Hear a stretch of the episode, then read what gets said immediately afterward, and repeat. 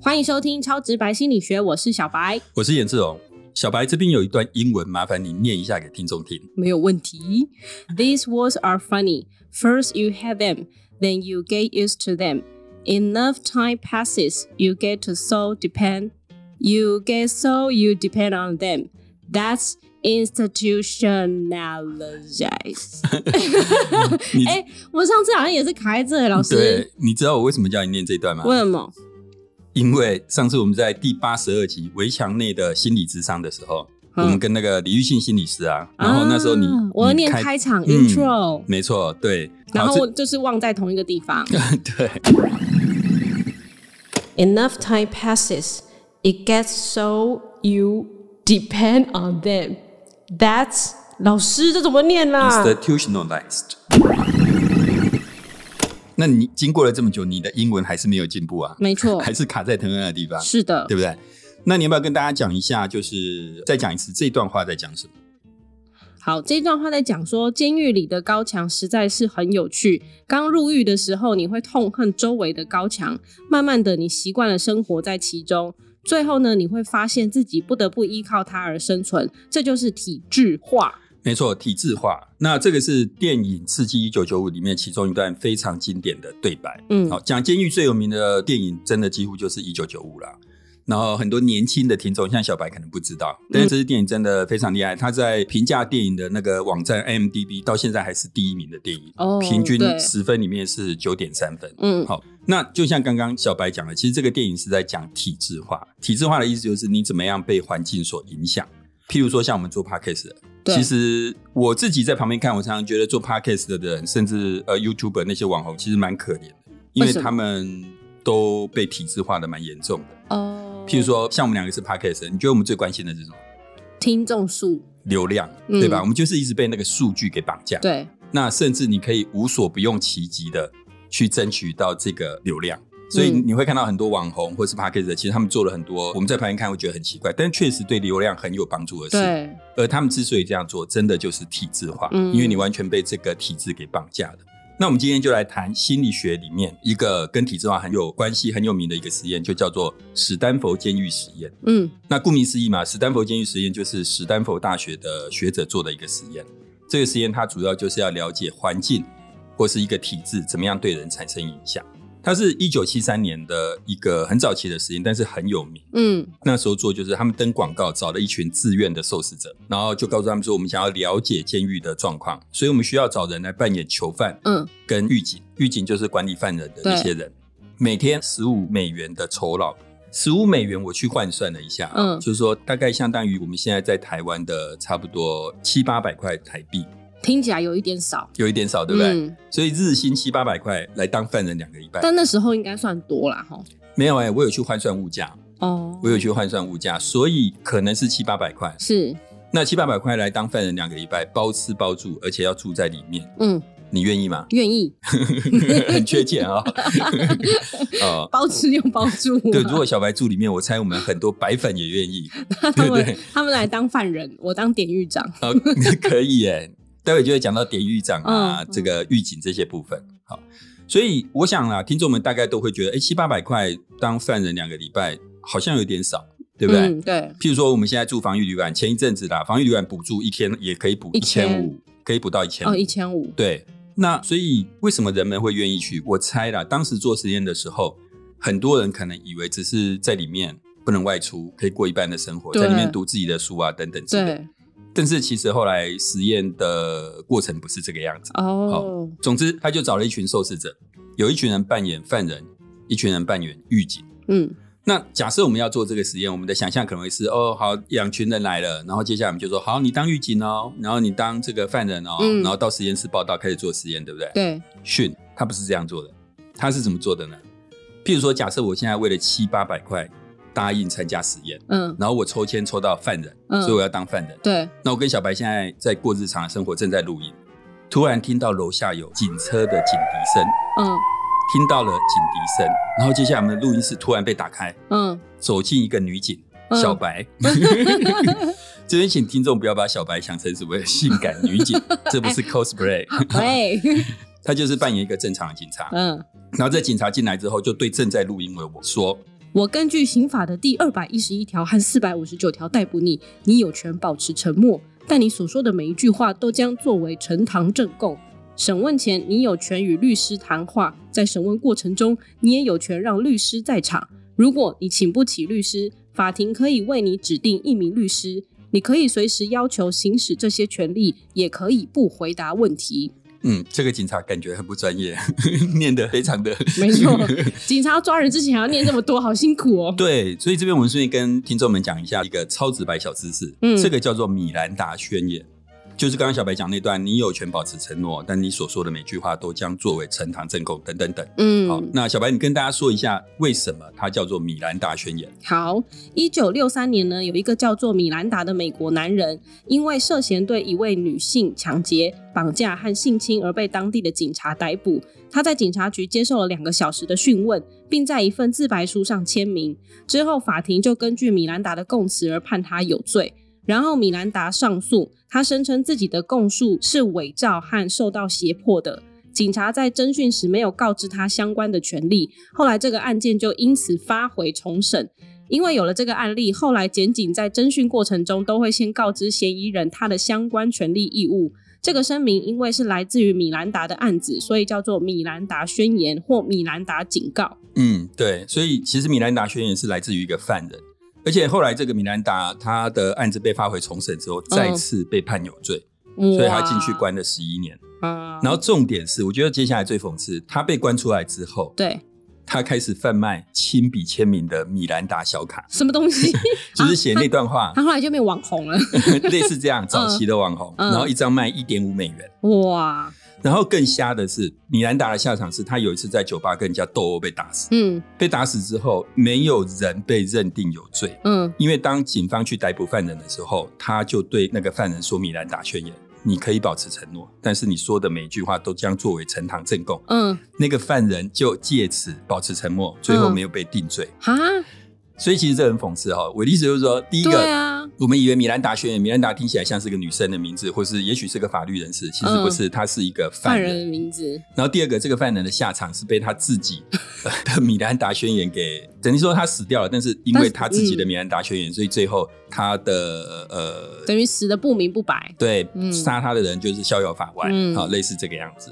那回到我们今天讲的，就是说我刚刚讲说，受试者在日常生活中突然有一个警察真的走进来，然后讲米兰达宣言，嗯，接下来还叫他趴在地上搜身，戴上手铐。对，然后就你被是带说走你。吗？你刚刚是小白进来把你抓走吗？对，嗯也就是当时实验的受试者都对是这样被抓走的。哦他不是说哦，大家来实验室，不是，他是到他家里面嗯无预警的把他抓走。嗯那当然，对方都已经签署同意做这个实验，只是他嗯是无预警被抓走，戴上手铐，然后邻居啊，大家看着他，然后他又上了警车，对然后就前往警察局，是嗯真的去警察局，因为这个实验有跟警察局合作，哦，嗯它对等于过程完全是一模一样的，对，就尽量制造那个真实感真实感。到了警察局之后，做登记、采指纹，嗯我猜他可能还有拍张照什么之类的，然后就带去监狱了。嗯，好，所以这个人的过程很真实，对对吧？啊，然后他接下来呢，带去哪里的监狱呢？他就把他们史丹佛大学心理系的地下室改建成监狱。嗯，有钱的大学就是任真，性 的，地下室感觉蛮大的哦，对。好，小白，如果你要设计一个监狱，嗯，你要怎么设计？哎、其实我看过台湾日治时期早期的监狱，它很聪明，它就是有一个中心点，以中心点为主辐射出去的那个每一个监狱的房间，它都看得到，哦，就是方便管理。对，方便管理。后来现在的不是都是长条形的长廊吗？然后嗯两边，我自己会倾向日治时期那一种一。发散式的，对，一站在上面，全部的人我都看得到。嗯，很像是那个法国巴黎，巴黎就是这样规划的啊，哦它好像是以凯旋门为中心发射出去。嗯嗯好嗯，那我觉得小白这样讲已经蛮好的，因为他已经算是经验丰富的。呃，我没有进去 过。他们就找了经验丰富的顾问。什么叫嗯经验丰富？你是说进去牢房很多次的对他呃犯们人？找了一个在监狱里面关了十七年的囚犯来做哦顾问，设计监狱。哦所以他希望让监狱尽量像真的样子这样。嗯嗯，最后他们就做了呃一些牢房啦，每一个牢房差不多一平半，而且除了牢房以外，他们设计一个独居房，这个独居房是用来关那种恶劣的犯人的，嗯，反正就蛮像的。好，那接下来犯人就被带到了监狱了嘛，对不对？对，那譬如说，如果你是犯人 犯人，然后呢，你犯了一些罪，例如猥亵林伯侯，好 的，然后哎、你好像很开心，对啊。 那你觉得你被抓到监狱的一开始，嗯你会面对大概哪些程序？嗯，监狱一开始嘛，就是换衣服吧，嗯然后把你关在某个房间，然后跟你说你就是睡在这里之类的，嗯对差不多然后你但可能是会有编号，有，哎呦，嗯你真的有经验、我没有进去过。 有一些更细的细节，他们一带到那边之后，就有典狱长，其实就是其中一个研究人员去迎接他们，然后就是告诉他们作为囚犯的身份啊，他们的犯的罪啊等等。接下来每位囚犯都被脱光、哈，搜身、嗯，喷杀虫剂。哈，对，就是可能在那个时代，很多犯人是身上带有那个跳蚤、虱子的。啊好，那就做的跟真的，事实上很过分啊，对不对？ 对啊，因为然后他们都是灵眼呢、 对，啊他们说领领个七八百块，你要这样对人家，对啊，那借由这些方式去增加他们觉得他们是犯人的一个真实感。嗯然后每一个囚犯的右脚踝上面都有一条承重的链子，嗯然后接下来像小白说的，就发制服。然后这个制服上面呢，就是有一个编号，对，因为在监狱里面只能用编号，不能对用名字嘛。那、啊你知道最有名的囚犯编号是哪一个吗？我不知 道谁九五二七有没有听过？啊， 好像有，是不是周星驰电影？对，周星驰有两部电影都用了九五二七，嗯他很爱这个号码，嗯或是他们的编剧很爱这个号码。，对，然后像唐伯虎点秋香里面有一个很有名的台词，就是“谢谢你九五 二七”， 你有听过这个吗？ 有我听过，哎，那你知道为什么要用九五二七吗？不知道，应该是我忘了啦，我曾经有听过。好，没关系，我们来讲给听众听好了。嗯这个因为是粤语发音呐、因为嗯他们的电影事实上是讲粤语。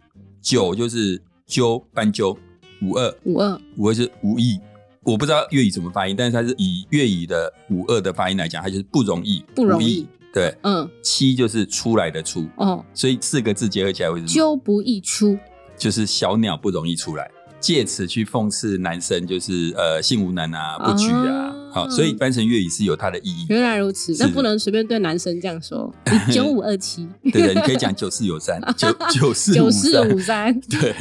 好，那你知道为什么监狱里面只能用号码吗？这样比较方便管理啊，为什么叫名字也很好管理啊？小名字白、比较难志记龙啊，、金城武，因为数字可以随时被替换。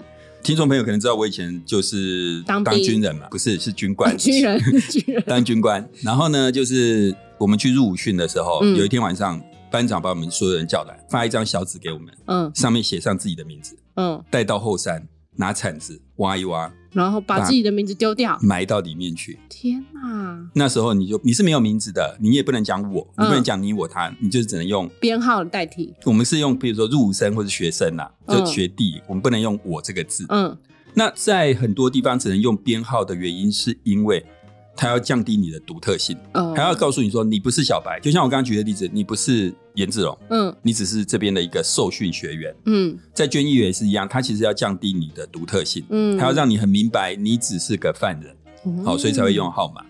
那我们刚刚讲这个是所谓的在这个实验里面的犯人大概的样子。那接下来我们来讲狱警，好嗯。你想象中的狱警会是什么样子？想象中的狱警是什么对你样不子？是很有经验吗？ 我没有经验啊，他就是穿着制服，整天走来走去，然后偶尔看到人家不乖就打一下那个监狱 的门，跟他说你安对静对一点。啊对对，哎你你真的很有经验，你得看很多 电影。所有的狱警都穿着，当然就是制服嘛，嗯，脖子上挂一个哨子，很合理吧？对啊 BBB，然后手上拿一根警棍，对，也很合理，还戴着墨镜， 真的吗？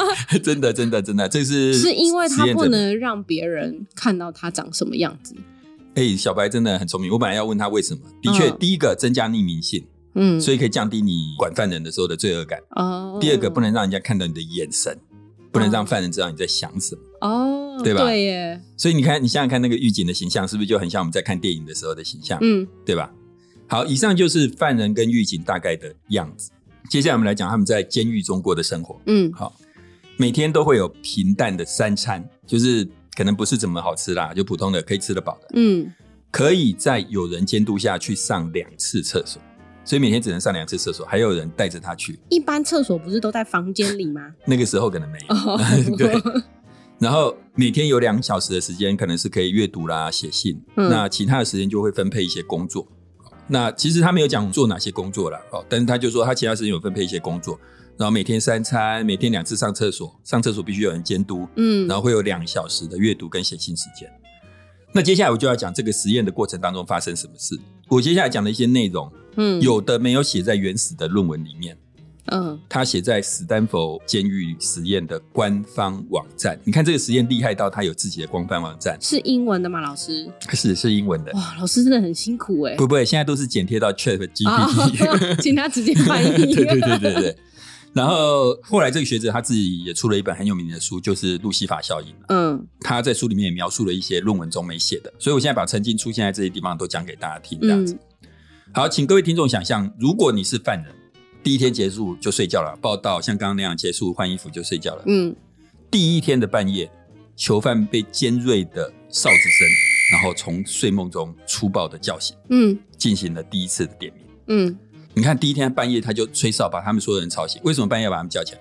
我真的不知道哎、真的很没有人道哎、 让你就有一种处于精神不济的状态，比较好管理不是，其实他是要让他们熟悉自己的角色，哦。就让犯人有感觉到这里是监狱哦，你是犯人哦，你随时会被这样子哦。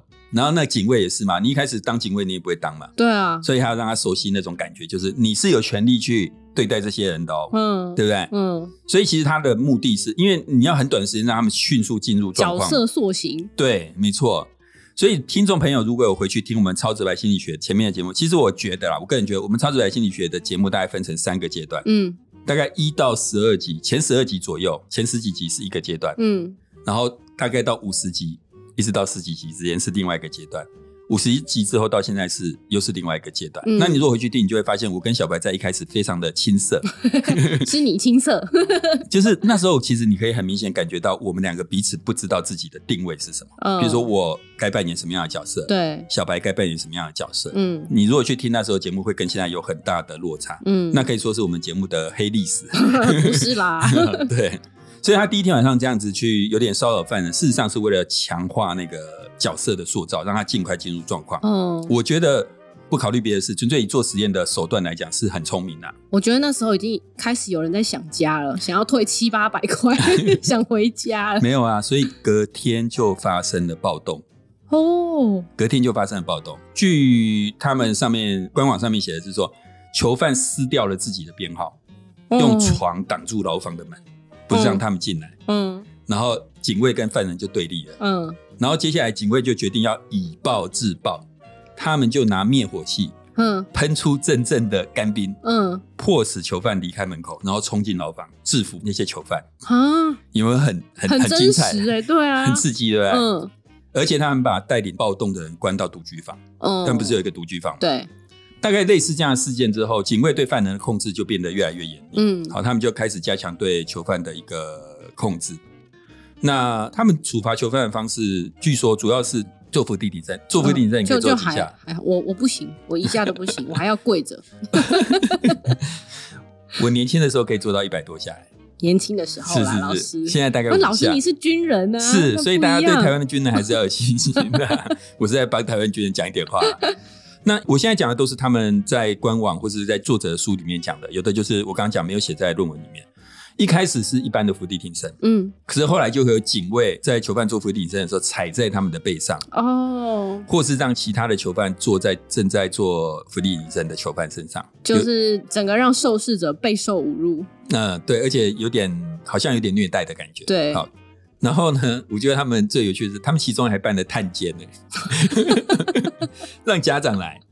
那你知道，如果让家长来看到监狱的状况不好，对啊，那家长万一坚持要退出实验，把小孩带回家，是不是实验就做不下去？对，啊，那怎么办？ 再给他更多钱。不是，他们就把实验那个环境，就是监狱的环境弄起来，把牢房擦得干干净净、漂漂亮亮。嗯然后也让囚犯就是洗澡啊、整理面容啊，然后播放柔美的音乐，甚至他们让一位史丹佛嗯啦啦队的成员嗯，在柜台负责接待访宾什的， 么啊？有点像我们让那个林香可君是君这样，我也一定会在被探监的时候跟家长说，我昨天晚上怎样被对待啊？，对对对，没错。所以其实你我们现在讲，虽然说很华丽，嗯，但你仔细想，事实上你会发现有很多不合理的地方。对，好，没关系，我们后面还会谈呃小白讲的这个问题。嗯那总之就是有探监，他就把整个实验过程安排的很像真的监狱一样。嗯，那最后这个实验为什么很有名？是因为它提前结束了。哈，他本来预计要做两周嘛，嗯，然后到第六天就不得不结束。嗯据作者的说法是说，因为他发现警卫跟囚犯之间的互动变得越来越负面，然后警卫对犯人的骚扰变得越来越厉害。譬如说，嗯他说他们会趁晚上实验者没有监视的时候去欺负犯人、骚扰犯人。就他已经觉得自己是那个角色了，对，然后犯人也觉得他是那个角色的。嗯，犯人越来越接受警卫对他的控制，也就是说，警卫变得越来越像警卫，对，犯人变得越来越像犯人。嗯然，后两边好像都变得太入戏，他觉得这样再下去实验可能后果不 堪设想。好，那这边有一个重点就是，根据这个研究所说的，他从头到尾都没有告诉囚犯或是狱警应该做些什么，嗯大部分只是让他们自然的互动，也就是犯人变得越来越像犯人，警卫越来越像警卫，是体制化的结果，嗯是这整个虚拟监狱中的权力结构所造成的结果。嗯这就是我们一开始说的体制化，也就是小白一开始念的那一段。哎，要再一次了。First you hate them, then you get used to them. Enough time passes, you get so you depend on them. That's institutionalized。一开始你痛恨这个体制，对，慢慢的你习惯了生活在其中，最后你会发现自己不得不依靠这个体制而生存，这就是体制化。 是的。那我们最后就来进入小白的 summary 时间。我们今天讲的是一个在心理学中非常有名的实验——史丹佛监狱实验。这个实验几乎在每一本基础心理学的教科书中都会被提到，而且在坊间广为流传。研究者建造了一个监狱，然后找上一群人，让他们扮演警卫或犯人，然后一起生活一段时间。这基本上就是现在石进秀的监狱版。你是说地狱 厨房，单身级地狱，来吧，一夜中， 是不是？ 对的，这个实验呢，本来打算进行两个礼拜，但是后来不得不在第六天就提前结束，因为研究人员发现，扮演警卫的人拥有权利之后，就会开始欺侮凌虐囚犯，而扮演犯人的人就会变得越来越退缩，并且接受警卫的控制。根据这样的研究结果，研究者认为体制化对人的影响很大。即使是一个善良无害的人，在环境和体制的影响下，也可能从天使变成恶魔。嗯，对，这个史丹佛实验真的非常有名啊！哈，那小白听完这个研究，你有什么感觉？呃，我觉得台湾也可以来一场实 验，但是首先要有一个学校可以在地下室建造监狱，有有很多学校都可以， 真的，台湾也有这种学校，没有靠问题靠老的。师了。 对，我好了，其实我听完这嗯研究，觉得这就是我们的社会啊。社会就是这样。嗯，它哦只是监狱，只是社会的缩影而已。嗯你其实放到社会里面，就是有些人在某个角色，他就会做那个角色的事情。嗯，你想的是 Me Too 对不对？就是说最近其实呃，这个延烧蛮严重的。那嗯某种程度，这的确也跟权力结构有很大的关系啦。对，对，啊纯粹以史丹佛实验来说，我觉得说实话，我在读还有理解这些事情的时候，我觉得比较像是八卦嗯或是实境秀，嗯不太像科学研究。